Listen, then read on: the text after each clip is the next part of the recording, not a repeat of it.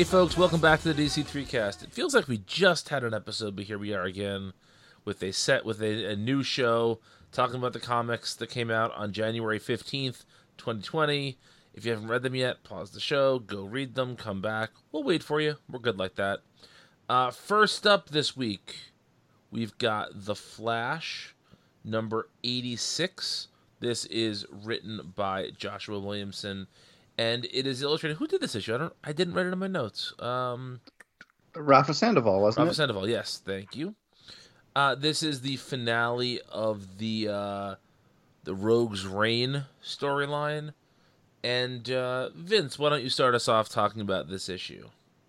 Sure. So, you know, we haven't talked very much about this arc, uh, but lately on the Flash, uh, Williamson has finally gotten around to writing a little more of the Rogues, uh, which is something that I remember back back in the early moments of the run. Didn't he have them like skip town or something?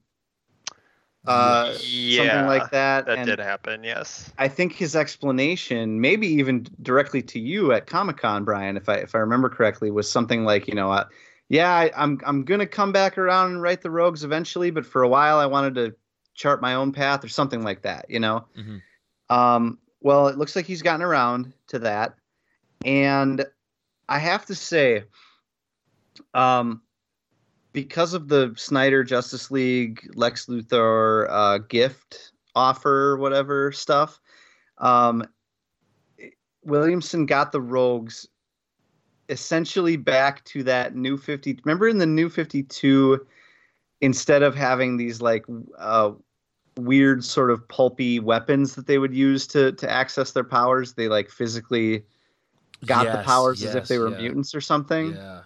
um, and the Lex Luthor's gift kind of made that happen again. So like Captain Cold, his powers are now at least in some form or fashion generated by his body. I think it looks like he has some physical augmentation as well, but like instead of using a gun, it's it's coming from him. You know, the the the freezing comes from his hands, right? I think that is that's a really silly, dumb uh, thing to do with the rogues. But what Williamson does here is he he's almost kind of uh, making fun of it or or using it as a red herring. I think because by the end of this issue, the thing that I because it, it kind of did make me roll my eyes at first when Captain Cold shows up and he's like shooting ice out of his hands and uh, he's all like ripped and stuff. um, he looks like the Rock or something. um, but but what I like is that like by the end of this issue, the thesis about the rogues, and it's done through um, Captain Cold's sister. I can never remember her rogue name. The it's Golden like Glider. Golden. Golden Glider. yeah. Thank you. Yes, yes, yes. Um, is something he she says something like I- he he he says something like, "Aren't you sick of losing? Don't don't you want to win finally?" And she says, "I don't want to lose you." And the whole thesis is basically like, we need to go back to the way that the Rogues were when they were small time because, yeah, we maybe lost to the Flash all the time, but we were human beings and we were like regular people. And I, I, I think like that's a really interesting you know there's been a lot that's been done with the rogues over the years and and john's explored them with a, a decent amount of depth and i yet i feel like williamson really found a new way to talk about them even if it's subtle you know Oh, But I- absolutely. yeah. I think the conclusion he, he comes to there is actually kind of sweet, you know, because the rogues the rogues have always been like not the baddest ass villains in the DCU. They're they're really these small time crooks who have these weapons that give them extraordinary powers, right? And I think Williamson understands that, and he kind of subverted it, but then brought it back home by the end. Um, so I, I thought this issue was was pretty. It, it didn't like knock my socks off, but I think it was a nice uh, thesis statement on on who the rogues should be by the end of it. And and there's also a big big spoiler thing that we need to talk about at the end, but I'm sure we'll get to that, but I, I, I like this. Zach? Yeah, I think I agree. Um, so I'll admit I have been sleeping on this book for a bit and read this issue because it was the conclusion and um, and because you guys wanted to talk about it. And uh, but I, I feel like I got the gist of what has been happening. you know, it's one of the. It seems like one of those arcs where you could probably read the first issue and the last issue and get it. Um, and yeah, I agree. I think it is kind of funny that they went back to that new 52 well, uh, sort of. Um, although not with the other characters, it seemed. Um, although the, this is like a side thing, but everybody has new costumes now. Um, and I I did not recognize a lot of the characters until they like said their names. Um, like I would not have pegged that that was Mirror Master. Although No, I had did no like idea that who that was at costume. first. Yeah. Yeah, I kind of I kind of liked it. It makes a lot more sense than the like orange and green thing that he usually wears. I love that orange Um, and green thing though. Yeah, I, I do too. But I, I kind of like this look too. Um, actually, but um, yeah, I thought it, it was a fine issue. Um, you know, it kind of has one of those like not quite super dickery endings, but sort of. um, yeah, I, I, it was fine. I liked it. Yeah, um, you know, I, I think that the rogues are kind of a double-edged sword because on one hand, you feel like you need to do a rogue story, right? Because it's it's a flash book, and you need to do the rogues. But there's also only so many ways to do a rogue story, and so I'm glad that Williamson was able to stick the landing here, like Vince said, and you know, giving that I, I think Vince called it a thesis statement on the rogues was a nice way to end that rogue story. I also think that Flash comics work the best when the rogues recognize sort of their place in in the Flash story. Like the rogues help Avery and Wallace learn to use their powers here a little bit. And that's not something any other villain group would ever do, right? That is that is something unique to the rogues and I like when writers recognize that the rogues would do something like that. Does, does that make sense? Like, uh, Mhm. it just it, it, it helps identify the rogues as something different than what we see from so many other uh, villains in across comics. So I, I really do enjoy enjoy that stuff. Um, we also should talk a little bit about the uh, the what happens at the end of the issue here. So, uh, you know, going back to before this arc, even uh, Barry's been having a hard time controlling the Speed Force. He, he does not have the same sort of mastery over the Speed Force that he had earlier, and so this issue ends with him saying that until he has a better handle handle on the Speed Force, he should be in prison also, which is a little silly, but I like the overall idea of it. What do you guys think? Yeah, yeah. I mean, and we should mention that he al- he also almost beats Captain Cold to death yes, that too. because because like he apparently becomes possessed by the Speed Force or something. Um, part of me wonders. I'm gonna throw. I'm just gonna throw this out there. If uh, maybe August Heart Godspeed had something to do with that because Godspeed has this like what like white and gold color scheme, right? And uh, Barry becomes like totally gold in these moments He loves when he's like- gold. when yeah exactly he's yep he's Goldmember uh he has a smoking a pancake uh he takes a big bite of skin out of the skin box uh something additional revolting mike myers joke yeah. um but Still i haven't just, seen it. They're on Netflix, so maybe I Yeah. should. I only oh saw it dc3 once. cast yeah. Patreon content. Patreon content. The Austin Powers cast. Let's be honest. It's, it's become. Ah.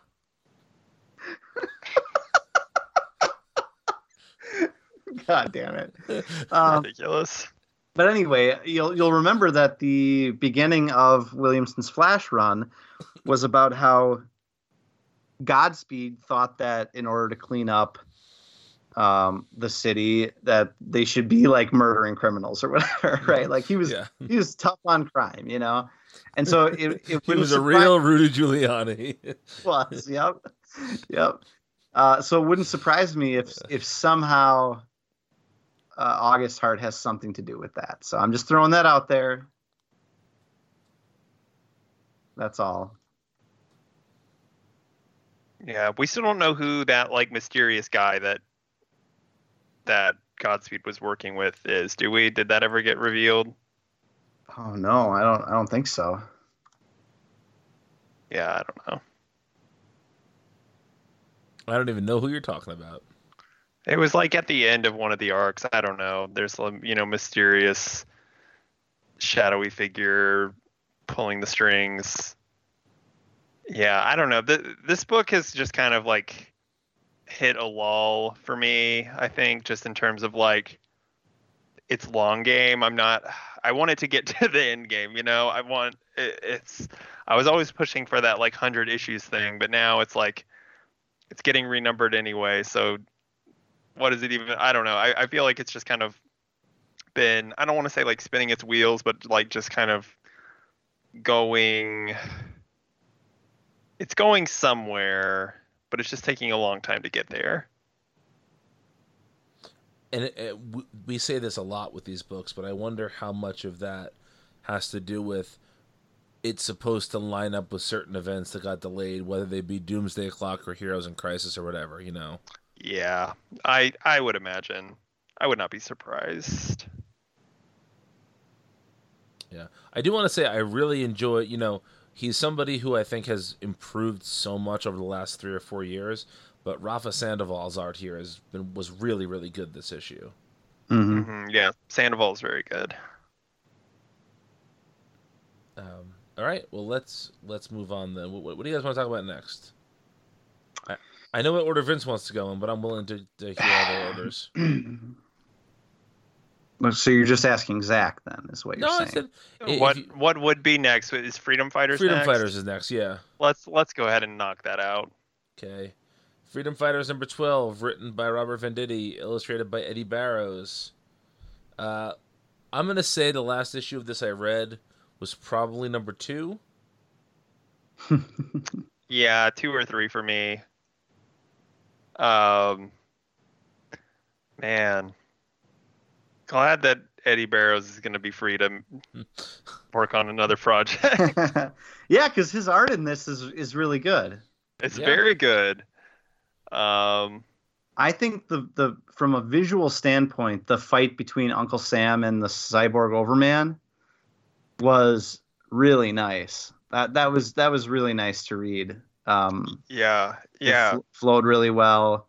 It had some really great like rising and falling action, and it ended with a really it ended with a big impact. You know, hmm Uncle Sam crushes Cyborg Overman's head under his foot, but the way that it the way that it all played out was just very visually pleasing, I feel. And I don't I don't always think that about fight scenes in comics, which can sometimes feel like uh routine. You know what I mean? Yes, yes. Other than that, I, I Yeah. honestly don't have a heck of a lot to say about this either. Um I, I did want to say like just kind of like harping on Barrow some more like he I I also liked some of the like horror stuff that he was playing with with the the plastic men um you know throughout the series but we get some of that in this issue as well and like I would like to see him do something a little spookier maybe G- give him a spooky book um Yeah, I, I could dig a, scoop, a spooky uh, Barrows book. Spooky Barrows book. Get him a spec. Get him on a Spectre book. Ooh, yeah. yeah. That'd be cool. Um, this this issue was so slight. I mean, yeah, it, almost n- nothing. Just very very shallow. Am I, do you all disagree? No, I totally No. agree. I totally agree. Like you see, the issue opens with like Hitler Jr. sneaking away from this Nazi mountain. They blow up the Nazi mountain using the human bomb character who does who thinks he's gonna die and then doesn't.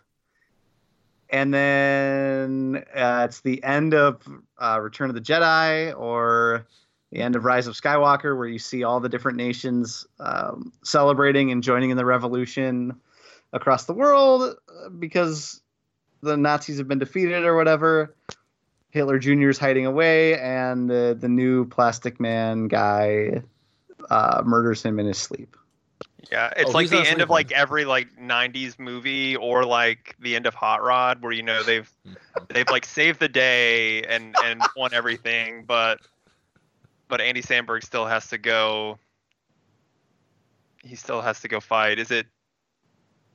What's that actor's name? Is it Ian McShane or no? Yeah, yeah, Is that right? Okay, Yeah. yeah. yeah, He has to go, you know, beat him up just to just to finish the movie. yeah, Um, that's what it's like. yeah. Which, which you know, and it would be funny if it wasn't so like horrifying as well. it's like s- meant to be kind of funny and like a like fist pump moment, like oh yeah, kill Hitler Jr., but also it's terrifying. oh, so you, so so if so, you would have let Hitler Jr. live. Okay, I, I see where you are on this. Okay. Shut up. um, so something I had totally forgotten about. I, I keep talking about Crisis on Infinite Earths to the boys. I just reread it, but um, I had forgotten that in the pre-crisis continuity, the Freedom Fighters were from Earth Two, and then they went to fight on Earth X because that's where the war was still going on. But they were from Earth Two, and so reread reading this, I was like, oh, I guess, I guess in in modern continuity, they're just from their own Earth, right? There, there's no, there's none. Of Mm, that. I I don't know because th- this is a new Freedom Fighters team. So like, right. Oh, that's true. Yeah. yeah, they're they're This is operating in they're operating in the spirit of the old Freedom Fighters, which they talk about in this because they say something like the old Freedom Fighters disbanded in the '60s or something like that, and so this could, I believe, this could probably take place on Earth X because it's continuing that original story, you know, Yeah. in some form or fashion. Yeah. Uh, should we tell the listeners what we just decided? By the way, Yeah, go for it. Mm, yeah, mixed mixed signals Zach, there. Zach says no. He gets, I he mean, gets off on being withholding. I do, I do.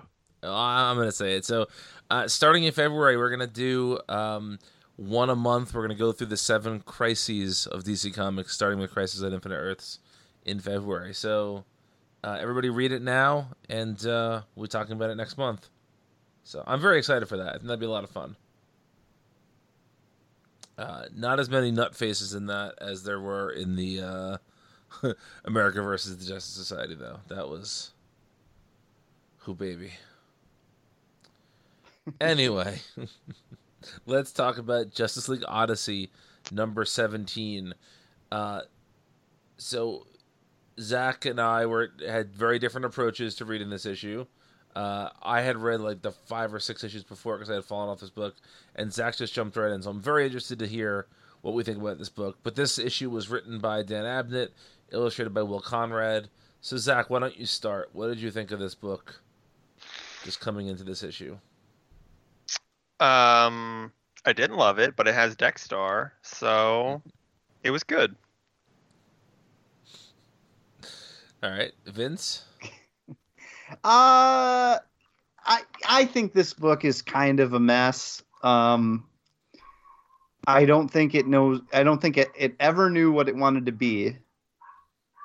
I think maybe it did in the beginning, but then something happened, uh, which we've talked about on the show before, right? Um, because Williamson was supposed to be writing. Oh And man, the release the Williamson cut. Am I right? he really he what did he write? The first five maybe? I d- yeah, I don't even yeah, I think yeah, I think five sounds right.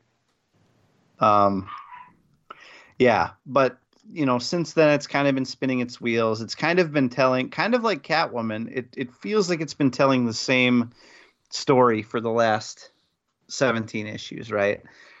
And you know, there are moments where it's it's good and there are things that I like about it, but overall it, it doesn't seem to have any direction.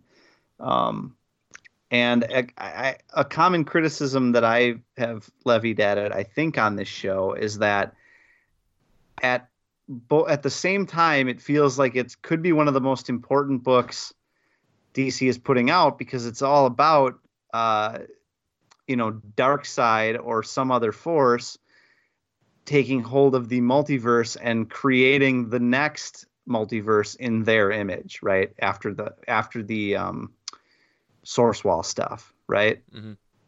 Like that's ostensibly what the book is about. However, nothing that you really read in it makes it feel like that's actually a threat to happen or like something that would be so monumentally important is um, actually what the book is about. You know what I mean? Right. Uh, Zach, you sounded like you wanted to say something though. Well, I know what I know what could save this book. I know how to fix it. L- lay it on me, string bean. So so first first you put Eddy Barrows on art. then you put Saint Walker in the book. Ooh. That's how you fix it. That's how you do it. And that's how we win. this is how I win. Meme, meme that up as soon as we're off this off the air. Yeah. Okay, Okay. Zach. Okay, I will. Um, seriously, if we've got Dex-Starr in a book, we also need Saint Walker. Yeah. Where is he? He's in Where comic book he? limbo right now. said, I wanted to. I I keep saying that DC should do a book that's a small scale Justice League book where the team is assembled like a D and D team, and he would be the healer of the team. Yeah. Make it happen, DC. Make it happen. Um, this book is kind of a mess, like uh, like Vince said. However, I will say that I like that there is a book that is featuring Jessica Cruz and Orion and Dex-Starr and all of those characters together. And you know, Zach mentioned that Dex-Starr is good and Dex-Starr is good, but I'll say that Dex-Starr is way chattier here. Like I- I've read a bunch of issues leading up to this, so I don't think it was in this one so much. But I feel like Dex-Starr never talked as much as he does in this book. Mhm. No, like in in like Johns' book, he would like he was not very verbose. You know, Yeah. he would. He has gotten chattier over the years. He's he's filling the Cosmo role from the uh, Abnett and Lanning Marvel Cosmic stuff. Mm. I think Cosmo the Kramer. dog. Cosmic. hey, buddy. He just walks in the room. Yeah. yeah, you can picture it. I'm laughing just thinking about it. yeah. Uh, no, but this, I think I've mentioned this on the show before. or Maybe it was just with you guys. I can't remember. Um, but the the one thing that I like about this book is that it it is written in the same spirit as the Abnett and Lanning uh, cosmic stuff slash what would eventually become Guardians of the Galaxy, where like this team is thrown together of these people that you wouldn't necessarily expect. And then there's some new characters tossed into the mix too, like like this Gamma Knife character, um, who I kind of like. So far, I like Gamma Knife as a character. Like I want to read more about her. I, I would read yeah. a book about her. Um, and these little robots that are like flying around with her, flying around her head and whatnot. That's kind of like the Nova Hive Mind from from those Marvel comics too. So like there is something here in the recipe that is that that almost wants to be that and that stuff was so good but because it's that mixed with this mission statement that it was supposed to have something to do with the uh, new justice snyder stuff and it really isn't making good on that in any meaningful way. Something standing in this way of me enjoying this book more and also the will conrad art which i don't i'm not a huge fan of. I won't really dwell on that but um it's, it's so lumpy. Um but uh you know so i do like that. There's elements i like. I li- and i like that i like where abnett could there's a book in here that abnett could have written if he weren't taking the ball and running with somebody else's ingredients. You know what I mean? Yeah, and I- like a lot of the things that he does that aren't I, I'm not going to say that they're the most original ideas in the world, but they're somewhat unique. Like Orion being able to call his his armor to himself. hmm I really liked that little touch. There are lots of fun little details that he that he puts out there for these characters. And I think that he also does a good job of writing these characters relatively authentically to how they are. You know, Dex-Starr's verbosity uh, notwithstanding, there's just there's a disconnect to me between all the fun stuff that's going on and what the book is trying to be. Like all the all the stuff that doesn't really matter is a lot of fun, and all the stuff that's supposed to be important just is boring me. Yeah, that's a that that is a great way to say it. So, Zach, do you have anything else to talk about as far as the quality of this issue before we talk about a couple things that I think may be a key to what No. comes next? Go off. Okay. I, you- I I know what you're gonna say. well, let's let's let's let's talk about it. So we've got at the end of this issue, uh, Hacks, which is this character. Oh, what is the What is Zamor- Zamoron. Yes, thank you. Um, Blackfire and Dex-Starr stumble across Epoch the Time Master. Or the Lord of Time. Lord of Time, All the right? time, yeah. Lord of Time.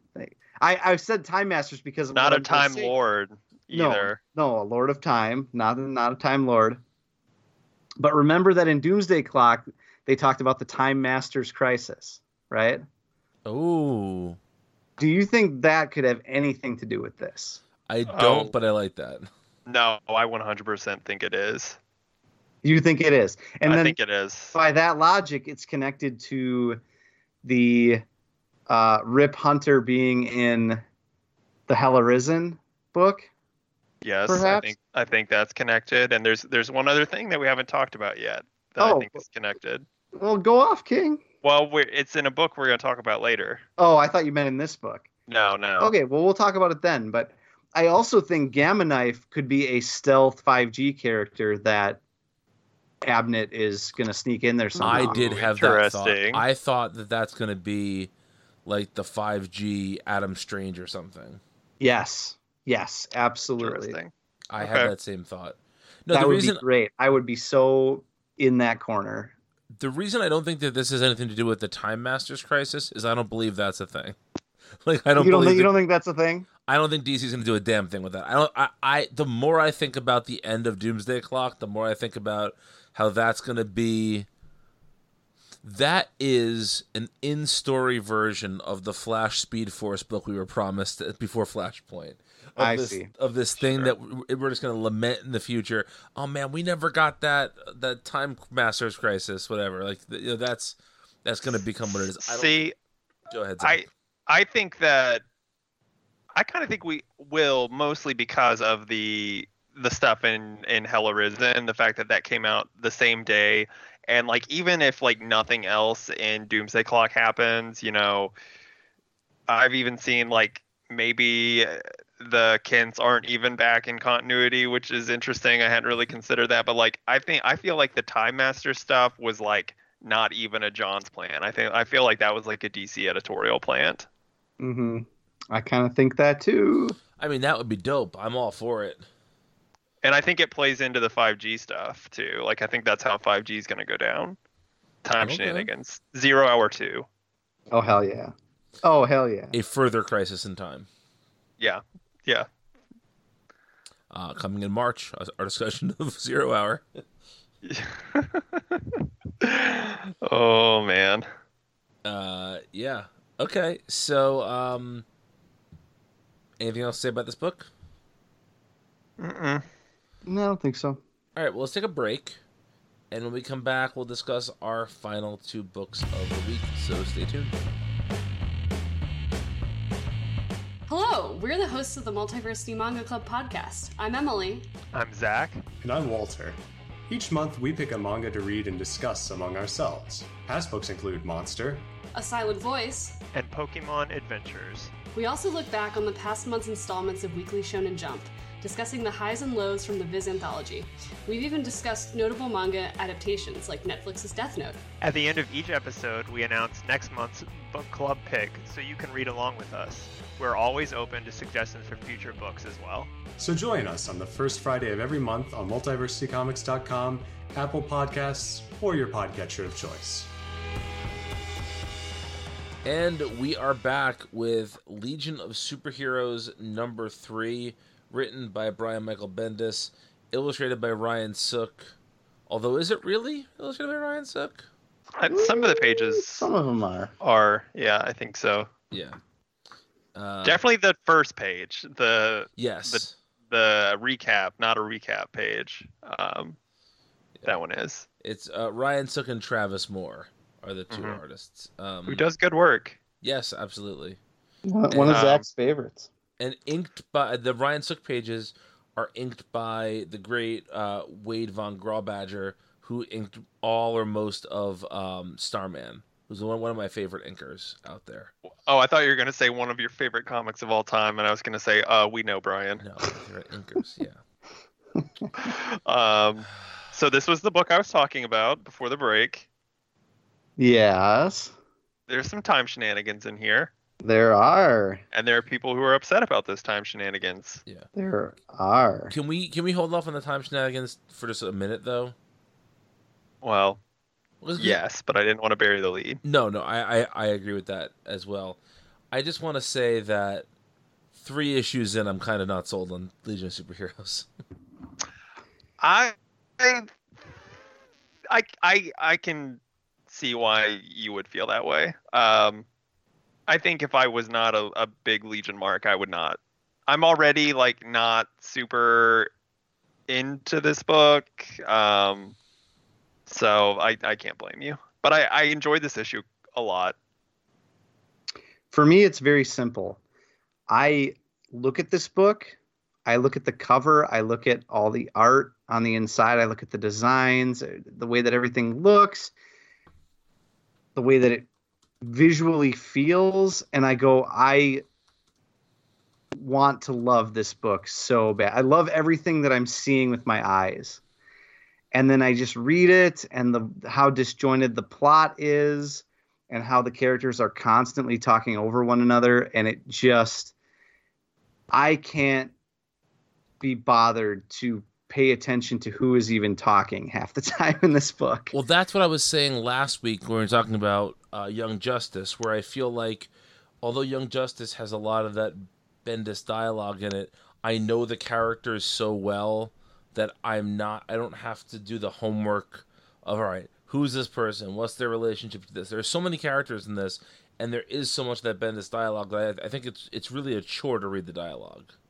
hmm it's it's damn near unbearable in in this book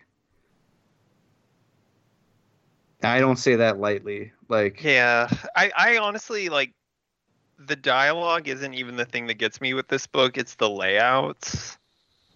That are just so busy like the the double page spreads uh, and like it's just it's just very intimidating is not the right word but just kind of like like I I'll I'll turn to a page like um I'm actually maybe thinking more of like the second issue because I had to read that one to catch up but um you you guys talk and I'm gonna try to find like an example page in this issue.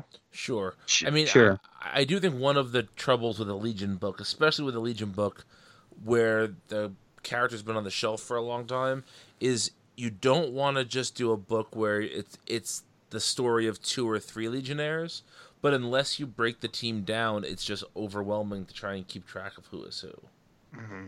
Okay, I- so this. Oh, sorry. You go ahead, Vince, and then I'll. I was say it. just I was just going to respond to what Brian just said, which is that I don't even need them to I don't even need the, them to focus on building up fewer characters or, or I just need them I need them to not be talking over one another with extraneous dialogue that doesn't serve a purpose other than trying to be what Bendis perceives as funny or pithy, you know? hmm that because I don't think if if we had this many characters and they were saying things that were like important to the plot or um or had personality in them like unique personality that would be one thing. But this is just these are all these characters doing the like what did you just say type thing talking over one another like the, the cutesy dialogue where every character sounds the same i, I sometimes feel like that criticism is unfairly uh, leveled at him it couldn't be more fair to say that about this book though i feel zach what did you find So this is page isn't the best example. I was actually thinking about the second issue where they're in that uh, like dining hall area, the the heaven place. Um, that one exemplifies it a little bit more. But the the issue is you have these like big splash pages that are still littered with like a lot of smaller panels that are then crammed full of dozens of characters. And then on top of that are you know a mass of speech bubbles and it's just so busy i think that even though it looks really good um it's just so it's just so much i think and that's that's kind of like that is like legion to a t i think is just like it's a lot. It's so much you know it's just so many characters that are unless you have been like reading legion or like following it for a while you're like okay wait who is this person? What are they doing? What's their thing? Um yeah the, this book is like at times bordering on impenetrable, which has always been the Legion thing. yeah it but, it's like- it's in a different way right Yes. Like- yeah, I was just Yeah. gonna say it seems like this is a totally different type of impenetrable than we usually get. Yeah, I, I think so. I, I agree. Yeah. And it just seems like Um, such a wasted opportunity, doesn't it? Yeah. me, I, yeah yeah, I wish this book like got on the ground with a bit of a like more clear sense of purpose and and mission statement. It it feels very much like it's just kind of like middling along. Um yeah, I, I don't know. There, there's there is there are some interesting wrinkles in this issue that have nothing to do with the Legion. Actually, and most I'm thinking of like the Damien stuff. yeah Yeah. So so let's get to the Damien stuff. Because I think that's what you're talking about in terms of the important stuff from this issue, right, Zach? Well, I was talking about more like the stuff with the president of there. There is that aspect actually, but I was thinking more of like the president person who's like upset with the Legion for manipulating time and and kind of like Rose's part in that too. That's kind of more what I was thinking right, about. we'll, we'll but, go off on that. but we can uh, I'll, talk- I'll, I'll talk Damien. I mean, I don't I don't have like a ton to say about it other than it's like timey wimey control stuff. So I, I I feel like that is in line with some of the other stuff in um that that has been teased. So that that's really all. And did you notice that right in the, uh, I think it was like the first or second page, there's one of those little like news flash things that Bendis has been doing lately at DC down the left side of the page that says uh, UP United Planets uh, seeks legislation to regulate the time stream. Yes, Yes. yeah. So Yeah. that plays into what you're talking about exactly. Mm-hmm. Yes. Yeah. So Brian, go off on uh, Planet Gotham then. Well, so th- it, it wasn't so much the Planet Gotham stuff. It was more the n- everyone is freaked out to see Damien here because of what Damien is going to become in the future. Mm, yeah. Uh, And- Hitler Jr. Yeah, exactly. And uh, you know, I think that I mean Damien is already a character with some moral ambiguity baked into him. You know, uh, just because he's half an Al Ghul and the way he was raised and all of that. But lately, we've been seeing a much kinder, softer Damien. Not that he's not the sort of prick he's always been, but he has not been as morally ambiguous. He's been walking the straight and narrow more. I think it's interesting that Bendis is teasing a sharp a sharp turn away from that because it doesn't seem like what they're saying is oh he's going to become batman one day you know it seems like it seems like damien's going to have going to have a heel turn of some sort Well, it could be just you know like we've seen the like Batman sixty six timeline to Oh, that sure. you know He- bad Batman. You mean Batman six sixty six, not Batman sixty six. He's not. He's, he's Yeah, not you're using right. bat, shark repellent You're bat right. spray. Right. You're right. My yes, yes. Uh, my my It's bad. Adam West's son. Yeah. yeah. Um, but all this stuff is interesting. I just, I just don't know what Bendis could do to to pull this out of the gutter right now.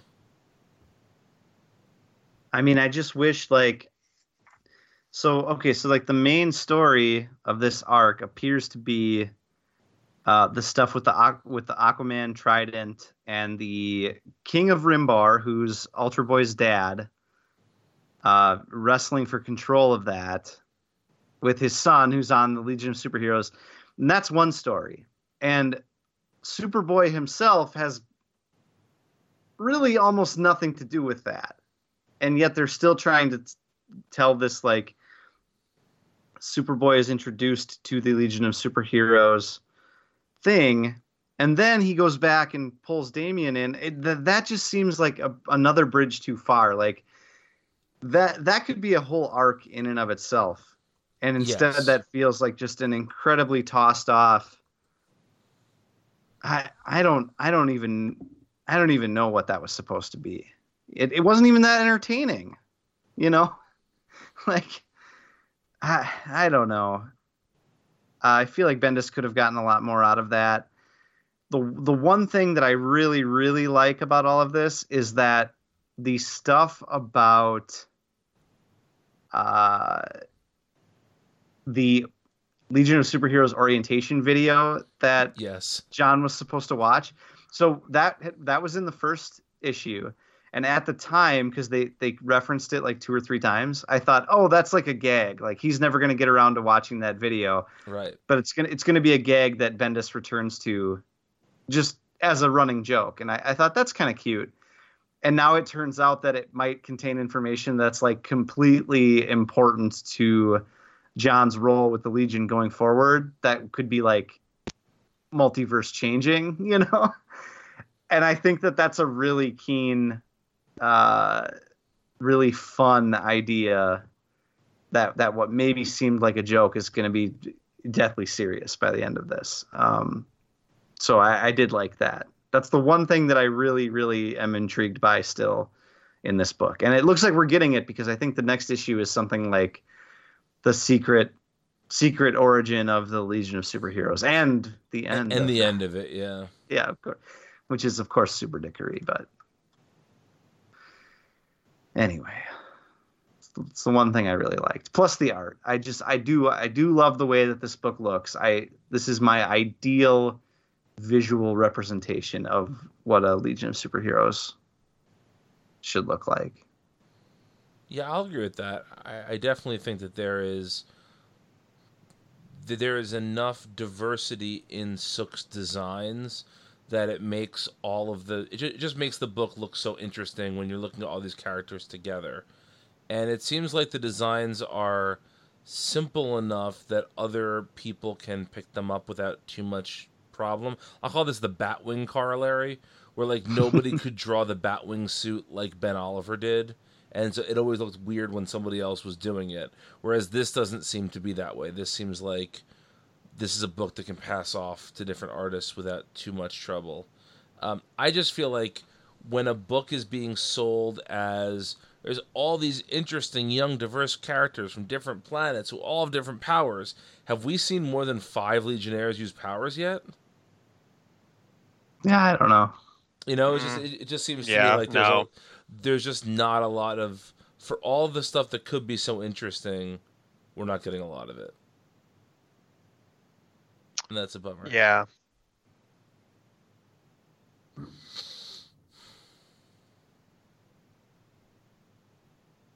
Yeah. Anything else to say about this book? No, No, I don't think so. All right. Well, then let's move on to our final book of the week Superman's pal Jimmy Olsen, number seven, written by Matt Fraction, illustrated by Steve Lieber. Uh, before we go any further, whenever we talk about this book, we have to start talking about Steve Lieber's art, which is just so good. Oh, it's great. Especially he does a couple of those little like uh, little Jimmy sections or little Olsens. What does he call it? Uh, Little Olsens. little Olsens. Yeah, it's uh, it's really fun stuff. It's it's just so good, and I think that Fractions writing, while enjoyable, would not be much without without this artwork. No, definitely not.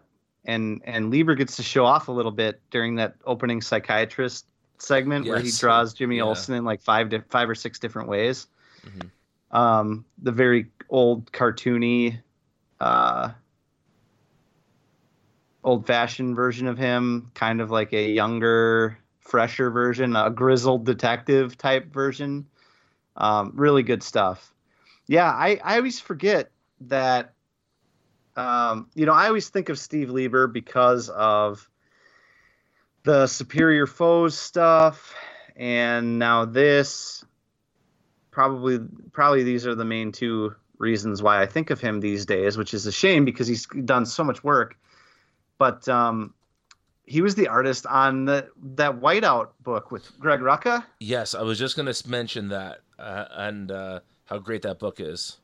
it's great and it's one of the most gorgeous uh, books I've ever read, and it's black and white, and and it's not this tone at all.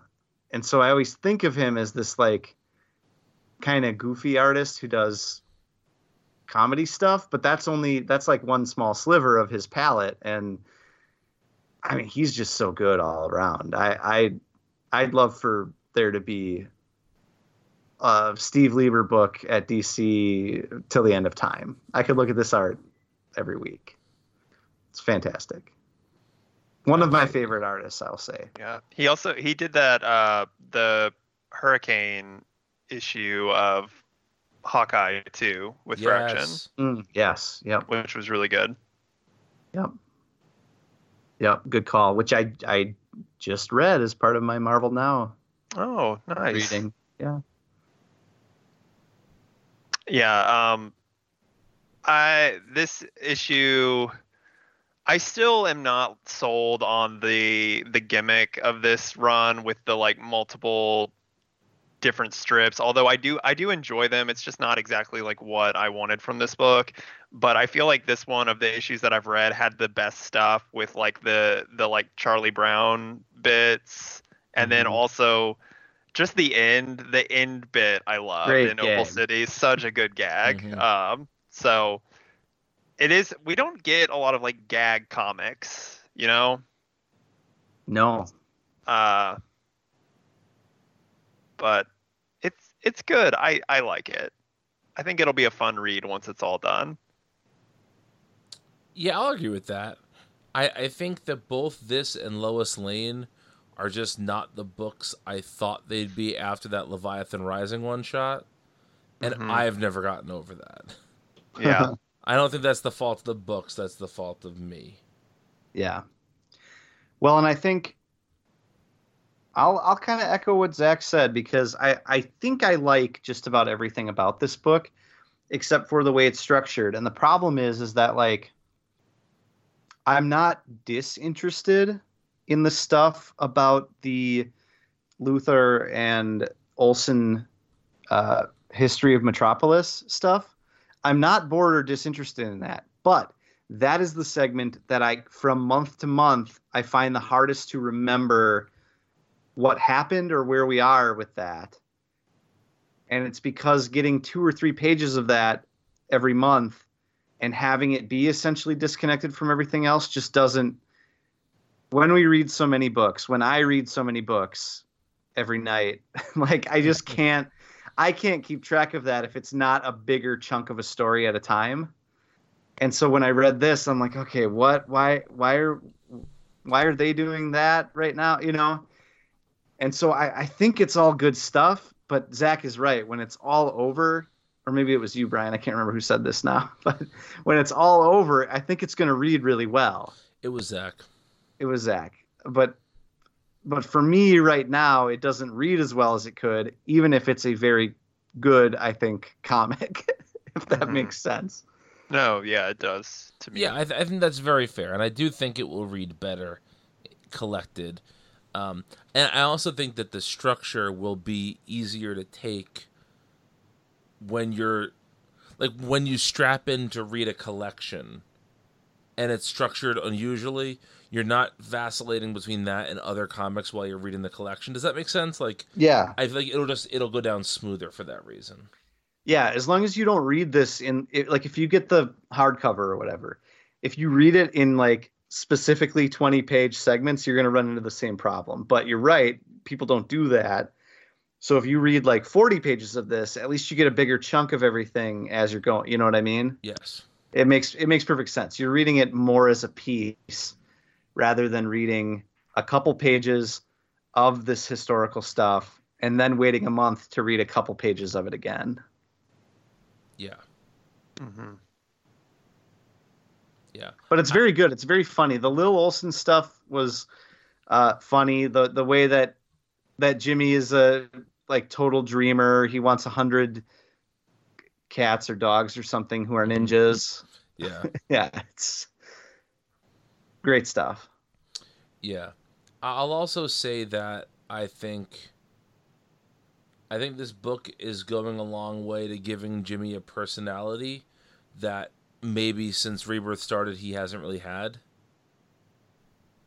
Mm-hmm. Yeah. I do. Yeah, I do think the psychiatrist scene kind of comments on that as well. hmm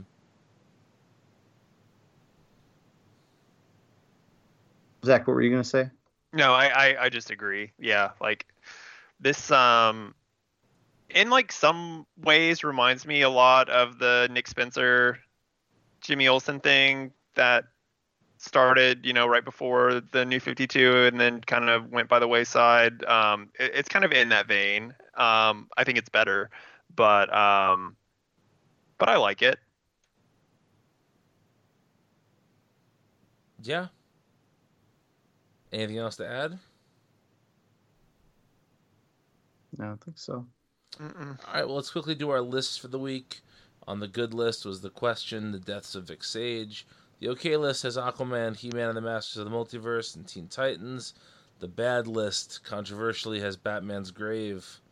Uh, Low Low Woods are on the Hill House list. Lucifer's in the Sandman Universe list. Uh, Nightwing is in the Jurgens list. And Flash Forward is on the Beware the Creeper list. Vincey, what's coming out next week?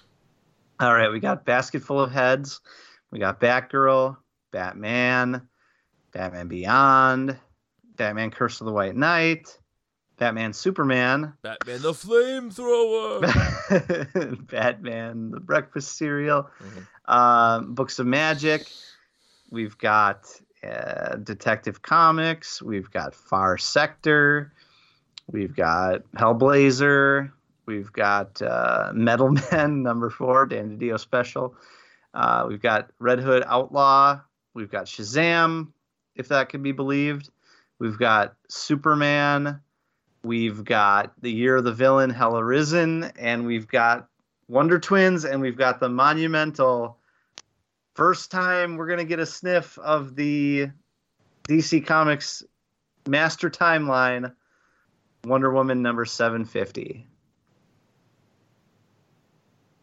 Very excited about that. Big week. Bigger than the last couple of weeks that we've had, which have been not big weeks. yeah, that's uh that's an understatement there. Um before we go, I did just want to ask you guys there's been a lot of uh rumor and innuendo lately about 5G not happening or the plans being changed or you know uh, Rich Johnston wrote a piece about how you know there was a plan but now that is no longer the plan and blah blah blah. So just if we had to be wagering gentlemen, how close to the all new heroes taking over the books for a while plan do you think we'll actually see happen? Hmm. I think it's more likely to see that than like the heroes aging stuff. Even though I I don't know, Rich has been like waffling back and forth. It seems like, or maybe maybe not waffling, but getting more information that. It, it kind of just I, I think it's gonna happen. I, I think it's still all gonna happen. I just think for some reason there are people at DC who are getting cold feet. Vince? Uh, I think it's going to happen, but I, I'm going to adjust my prediction because I think when we talked about this, when we talked about this in depth for the very first time, I think I one of you guys said, I think it was you, Brian, that it was going to be essentially an event and it would last like no more than a few months or like six months or something. Mhm. Was that you? I believe so. And I said, ah, I think it's going to be, I think it is going to be a status quo that they're going to do longer than that. But of course, will eventually be retconned. But, but I thought it was going to be longer than that. I, I guess if I update my, you know, knowing what we know now or what we think we know, I, I think I agree with you guys more now. I think it's, I think it is going to happen. I agree with Zach that it's still going to happen. I think it's going to be truncated because I do think they got cold feet. And I think part of the cold feet, if you read between the lines, is that like maybe some of the big creators are seeing it as as something they don't want to be a part of and they're stepping away from projects because of it. And so I, I, I do feel like they still want to do it and they've they've done the work behind the scenes. We're going to see it in some form, but I don't think it's going to be what it was planning on being i think so i do i do think it's going to be more like a you know maybe s- six month sort of event it wouldn't surprise me if there was like one event book like a, like a crisis style book that ran for six issues monthly and then all the books around it are of that status quo and then at the end and then by the end they're not so Yeah, I don't I, think I could the, see that. I don't think the aging thing is going to happen. That was always the part that was the most suspect to me from the beginning. Because just, I mean, I know people get aged and de-aged all the time, right? But it Yeah. seems, but it seems like doing it en masse was a little bit hard to do.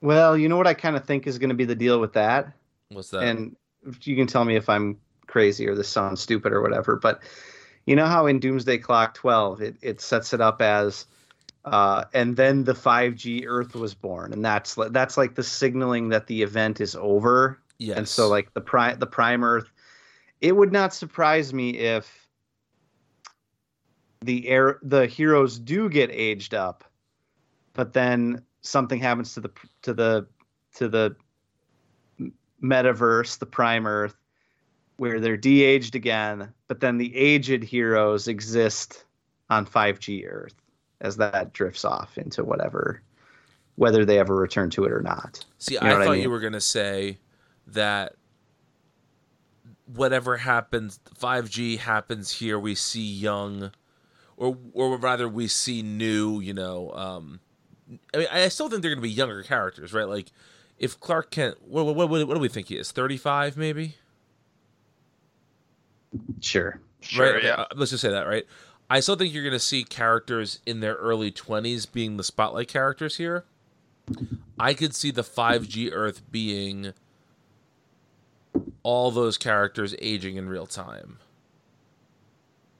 You know, so Okay. so it's still so you'll eventually if if they were to do a story in 15 years, you'd have 50-year-old Bruce Wayne and 50-year-old Clark Kent, but only, you know, 32, 33-year-old insert character here.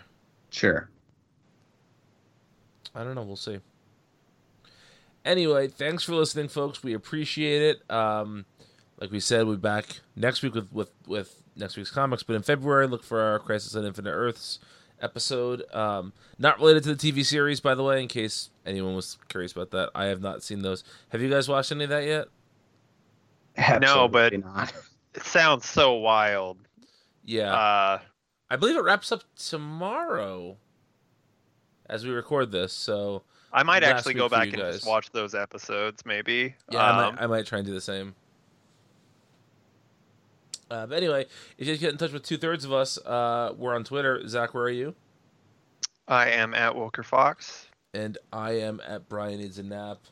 And if you have to get in touch with Vince, he is aggregating all the uncut gems memes that you could possibly want putting them out there. But we'll not see the movie. This is how I win. Yeah, I disagree.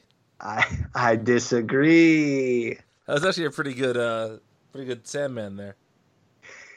Dab my doobie? Hello. Wanna buy my Furby? All right, folks. Thanks for listening. Podcast.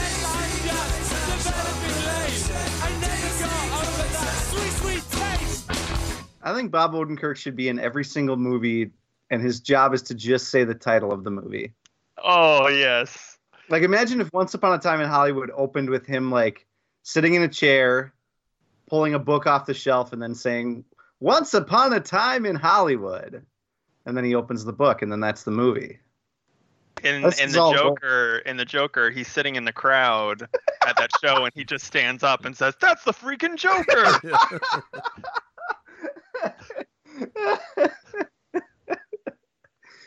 the year was 1917. Yeah.